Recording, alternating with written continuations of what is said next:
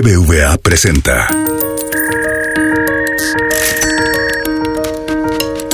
Peras y manzanas con Valeria Moy. Transacción exitosa. El podcast donde la economía cuenta.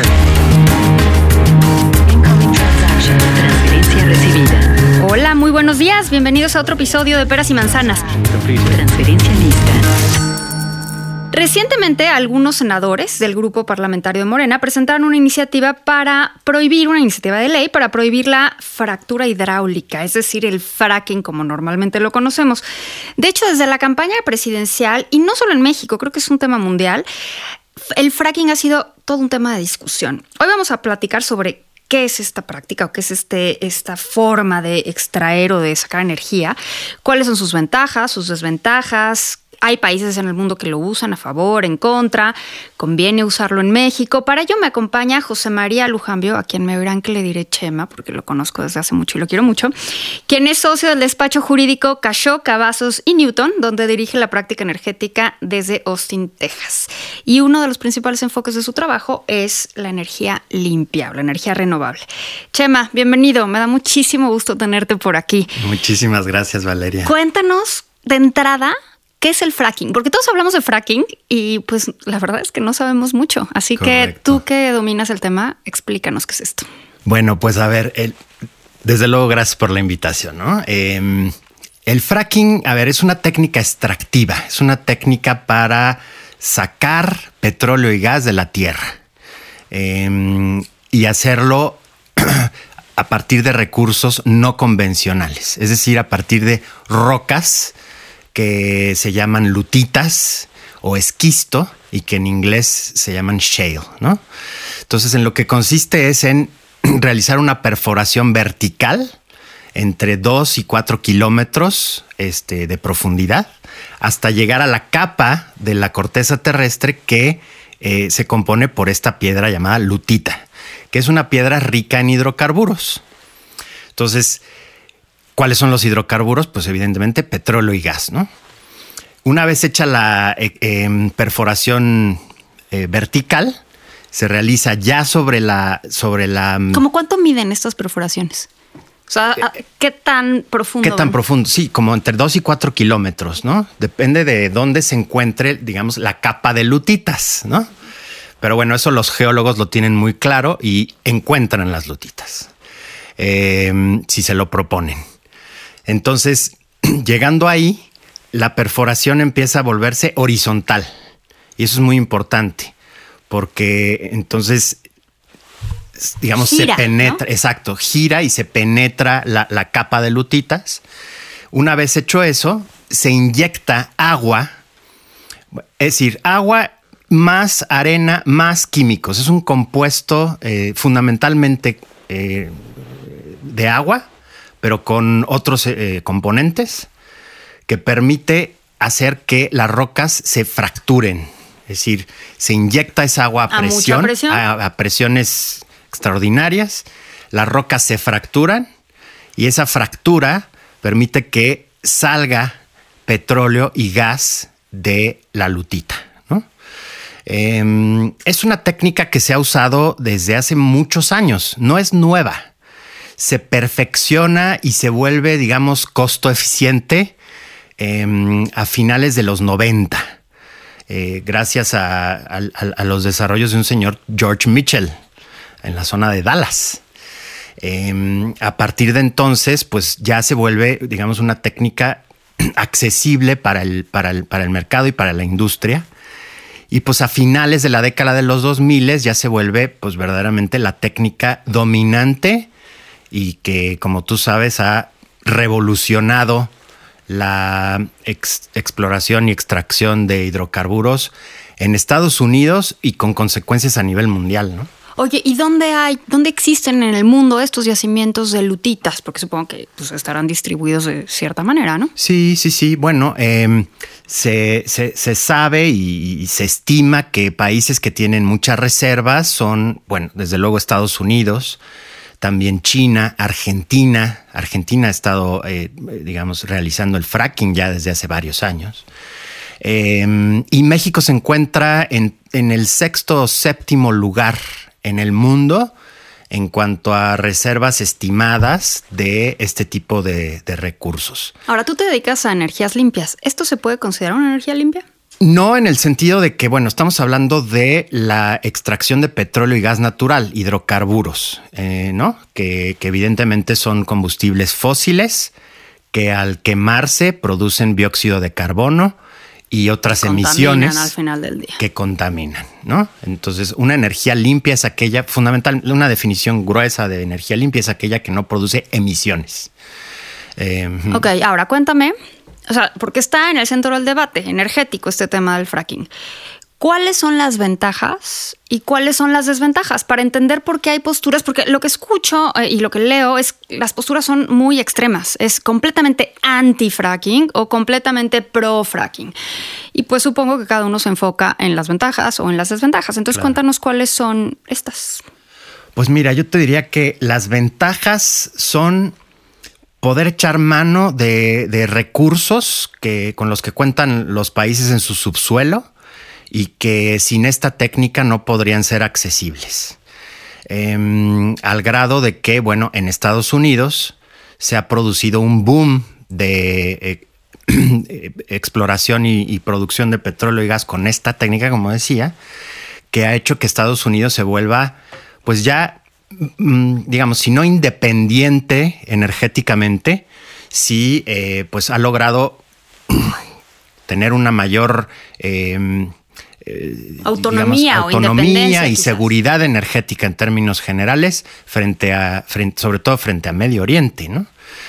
Y al grado de que Estados Unidos, de ser un país importador de petróleo y gas, ahora es un país exportador y particularmente de gas. Eso es muy interesante, ¿no?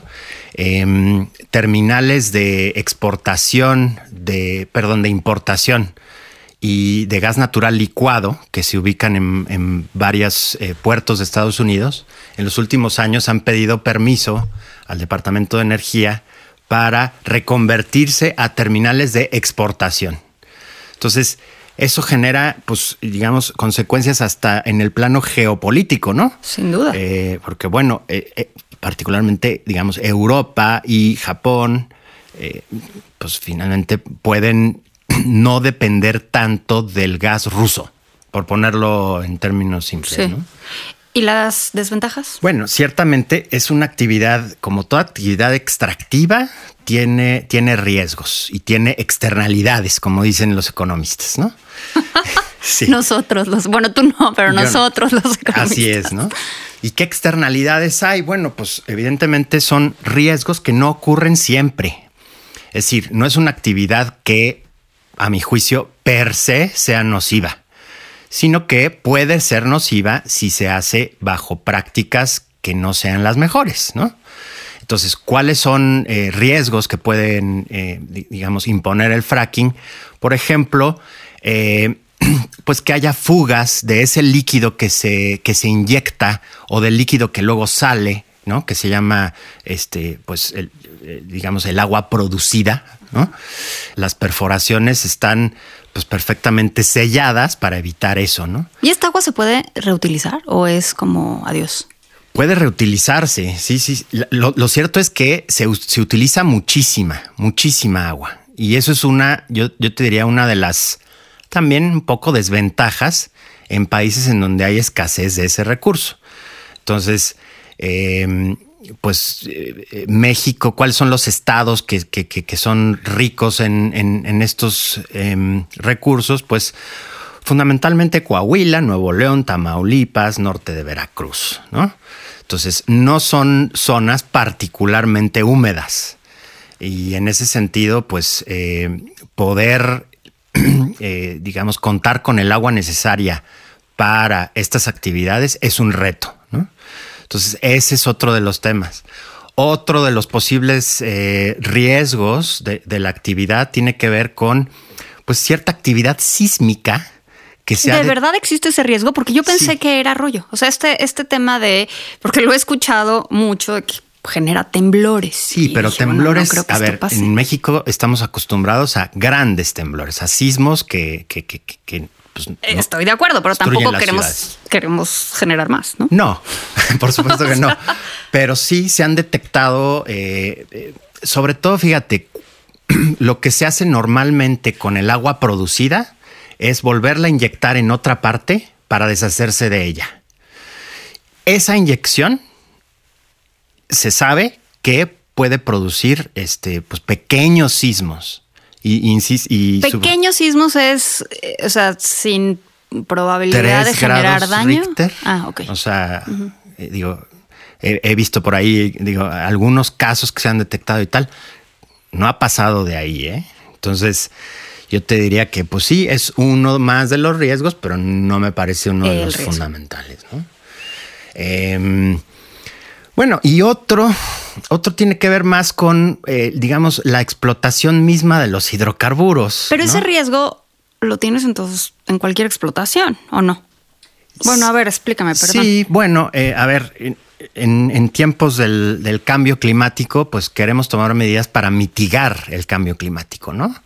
Eh, tener acceso a más hidrocarburos, pues evidentemente implica que esos hidrocarburos van a eh, generar, cuando se quemen, dióxido de carbono, el principal gas de efecto invernadero. Eh, entonces alguien diría, bueno, ¿para qué queremos echar mano de esos recursos y quemarlos si ya no debemos andar quemando hidrocarburos en, en- en- en la humanidad, ¿no? Pero será mi punto, eso, eso, eso, eso pasa pues con cualquier quema de Con hidrocarburos, cualquier otra o sea, técnica. Con las otras Así es, técnicas, ¿no? Así es. Em, y bueno, eh, otro, otro aspecto, pues que también se ha, se ha subrayado es el impacto que tiene llevar el, o sea, a ver, se usa mucha agua, pero ¿cómo se lleva el agua? Pues con muchísimos camiones, ¿no? Entonces, ¿No se lleva ves- conductos? Normalmente no. Entonces tú ves los pozos de fracking y están rodeados por cientos de camiones, ¿no? De Cien- pipas, sí. Cientos de pipas transportadoras de agua. Eh, y pues eso evidentemente tiene un impacto pues como muy focalizado en las comunidades, ¿no? Este, eh, en donde, en donde se realiza esta actividad. Oye, ¿y qué países han permitido el fracking? Y supongo que hay países que lo han permitido y luego lo han prohibido. Sí. ¿Quiénes usan fracking? ¿Quiénes usan fracking actualmente? ¿Quiénes lo han usado pero ya no lo usan? ¿O quiénes lo han prohibido definitivamente?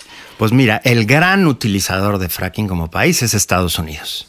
Y sin embargo, eh, hay estados y condados en Estados Unidos que lo han prohibido o que han establecido moratorias, por ejemplo. Eh, Nueva York es uno de ellos. Eh, La Universidad de Cornell es un centro anti- particularmente anti-fracking. Entonces ahí en ese estado se ha generado una, pues en general una cultura en contra de esa, de esta técnica, al grado que el estado lo prohibió. Eh, entiendo que a principios de esta década. Y también municipios, es decir, condados lo han prohibido eh, bajo argumentos relacionados con el uso de suelo. Entonces el municipio dice, no se puede usar el suelo aquí para eso. Eh, y eso ha sido igual en, en- varios municipios del, del país.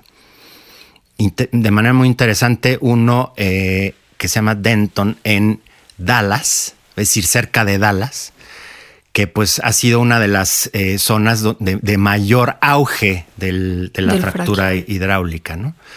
Eh, en fin, la verdad es que ciertamente ha, ha habido pues jurisdicciones en donde de plano consideran que no hay que arriesgarse, ¿no?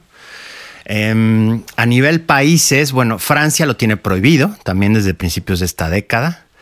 Em, Gran Bretaña tuvo una moratoria, pero ya se levantó. Y ahorita entiendo que existe el fracking en Gran Bretaña y, seguramente con, lo están aplicando con entusiasmo. Mm, y la Comisión Europea, bueno, estableció unas, eh, y esto también a principios de esta década, unos lineamientos con mejores prácticas, ¿no? Como diciendo, a ver, si lo van a hacer, hagámoslo bien, porque, pero no necesariamente prohibiendo. Entiendo que Bulgaria lo prohibió, en fin, cada país ha tenido su propio debate eh, y sus propios grupos de interés que han impulsado o eh, impulsado la prohibición o, no, ¿no? Y bueno, la pregunta de los 8 mil millones de dólares. ¿Cuál sería tu opinión respecto al uso del fracking en México? Yo sé que tú eh, eh, tienes como una postura centrada en el sentido de que hay que, ahí tiene ventajas, tiene desventajas y no estás en ningún lado de los extremos. Pero dado que esto está en el debate, ¿cuál sería tu recomendación en el sentido de deberíamos usar el fracking o no en México? Mira, yo diría... Dada la situación energética del país. Sí. A ver, México está importando eh, muchísimo gas natural justamente de Estados Unidos. De ahí donde se está utilizando el fracking como técnica, nosotros traemos el gas. Entonces, en la lógica de la soberanía energética y de la seguridad, más que seguridad energética, realmente la soberanía energética que propone la presente administración, pues dejar de echar mano de una técnica de la cual podríamos, eh, que podríamos utilizar para tener nuestro propio gas natural, me parece un desperdicio. Em, en ese sentido, bueno, las iniciativas como la que se presentó eh, por el senador Martí Batres relativa a la prohibición absoluta del fracking, pues no me parece prudente. Yo creo que lo que tendríamos que hacer en México es tener un regulador fuerte, o sea, un Estado fuerte que corrija las fallas del mercado, ¿no? Para eso son los estados, ¿no? En, los mercados, eh, para corregir las fallas como este tipo de este, externalidades que he estado mencionando. Entonces, la ASEA, que es el órgano de la Secretaría de Medio Ambiente que se creó con la reforma, con la reforma energética de 2013-2014, por ejemplo, en 2017, en marzo de 2017, publicó unos lineamientos que incluyen como mejores prácticas para la realización de la es decir, para la explotación de recursos no convencionales, así se llama, de yacimientos no convencionales. Así se llama esa regulación. Eh, no es una regulación así súper exhaustiva, pero pues sí, ciertamente contiene como los lineamientos de cómo hacerlo bien. Entonces yo creo que lo que deberíamos hacer en México es sí hacerlo, pero hacerlo bien y tener un Estado eh, pues que no claudique de su deber de vigilar que las cosas se hagan bien protegiendo la salud y el, y el medio ambiente, ¿no? Chema, creo que ya entendimos un poquito más de qué es el fracking. Ustedes, escuchas, antes de tomar una postura extrema anti o a favor, pues creo que valdría la pena entender un poquito más de esta técnica. Te agradezco muchísimo. No, pues Ojalá podamos seguir platicando, Chema. Por supuesto, Valeria. Gracias, hasta la próxima. BBVA presentó.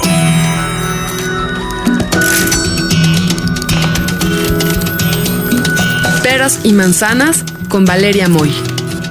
Dirección y conducción del programa Valeria Moy. Producción, diseño sonoro y mezcla BHD Estudios Ciudad de México. Peras y manzanas pueden encontrarlo en Google Play, iTunes, nuestra aplicación así como suena, en la página así como suena.mx y en Spotify.